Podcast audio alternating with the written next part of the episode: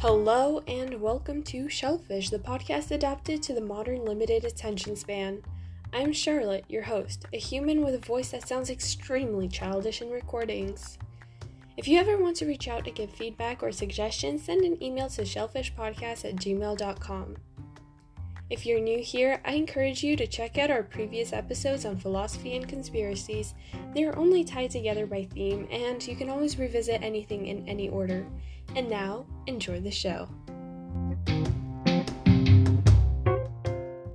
Well, guys, today is part three of our series on free will. Is it the last episode of this series? For now, yes, until new information comes up, I guess. But don't worry, we have a brand new exciting series coming very soon in which we shall explore many different aspects of life. But that is another time. Right now, let's talk science more specifically, neuroscience. Using the same example for clarity and consistency, of course, let's answer the question Am I choosing a fudge covered ice cream cone, or is my brain doing it for me?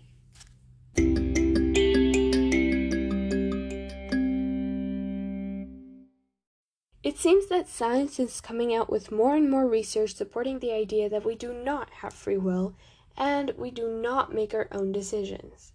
In philosophy, this is called hard determinism. And if you want to know more about that, you can listen to the first episode of the Free Will series.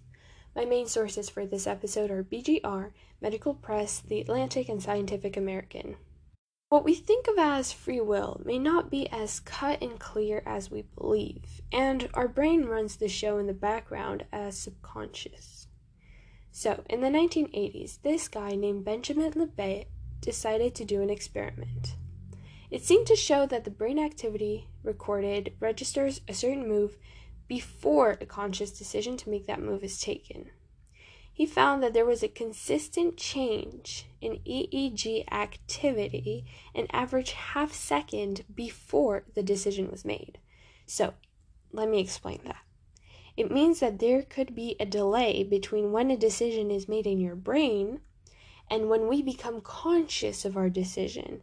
And then we, as people, take it, rationalize it, and then attribute our own conscious train of thought to it. However, this was a flawed experiment. Participants had to report themselves when they felt the intention to move. This means that there could be a certain delay, the accuracy becomes debatable.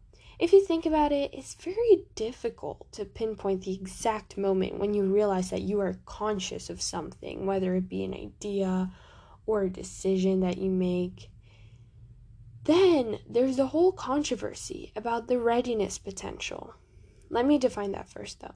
Also named as Bereitschaftspotential, that's in German and pardon my butchering of the language, it is simply a measure in the of the activity in the SMA, which is the supplementary motor area of the brain, just a part of the brain that deals with this.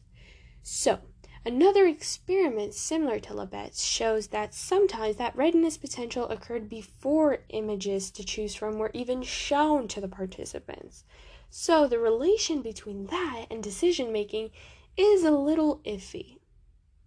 The second is a suggestion made that the SMA can be associated more with imagining movements than actually performing those movements. So, this is a very unclear area. But fast forward to modern times, there is a new experiment conducted by Joel Pearson from the UNSW School of Psychology. This was recently published in Scientific Reports, and it kind of revisits Libet's ideas. So, volunteers are shown images of red and green stripes going in different orientations and patterns, and they have to simply pick between the two.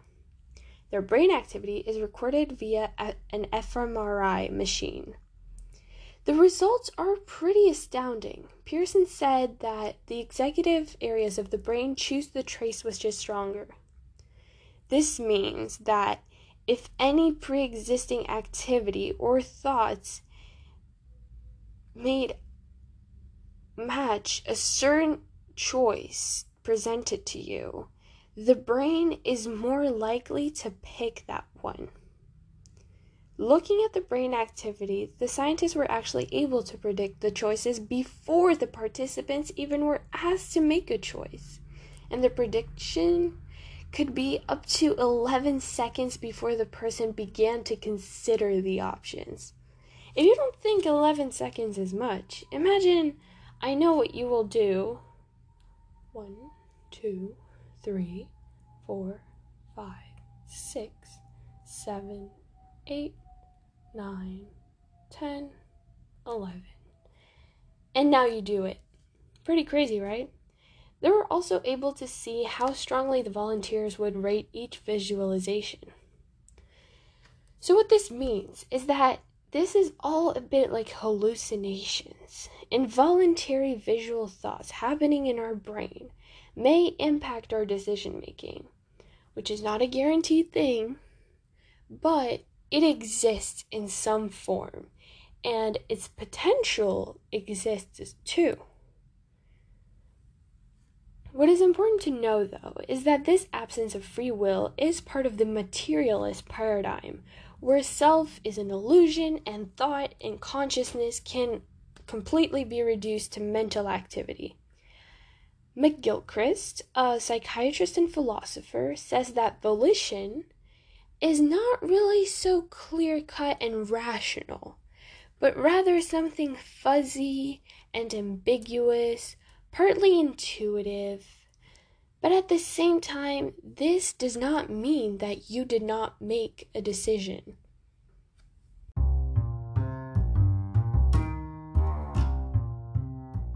So, these were two experiments and some evaluation of them about free will and neuroscience. I really hope they weren't too confusing, but let's look at the takeaway. The takeaway is that we really don't know anything. How you interpret even scientific results goes back to your own philosophy. Check out part one for that. But imagine if the government had the ability to predict our actions would that help gain more control over our own personalities and individual choices? For more conspiracies, visit part 2 of the series, of course. In the end, neuroscience keep finding so many things, but the brain is so complex and unknown that really the more we find, the more questions we have. Will we ever have all the questions though? I don't know. This was Charlotte. If you'd like to contact the podcast, please email shellfishpodcast at gmail.com. See y'all next time. Bye!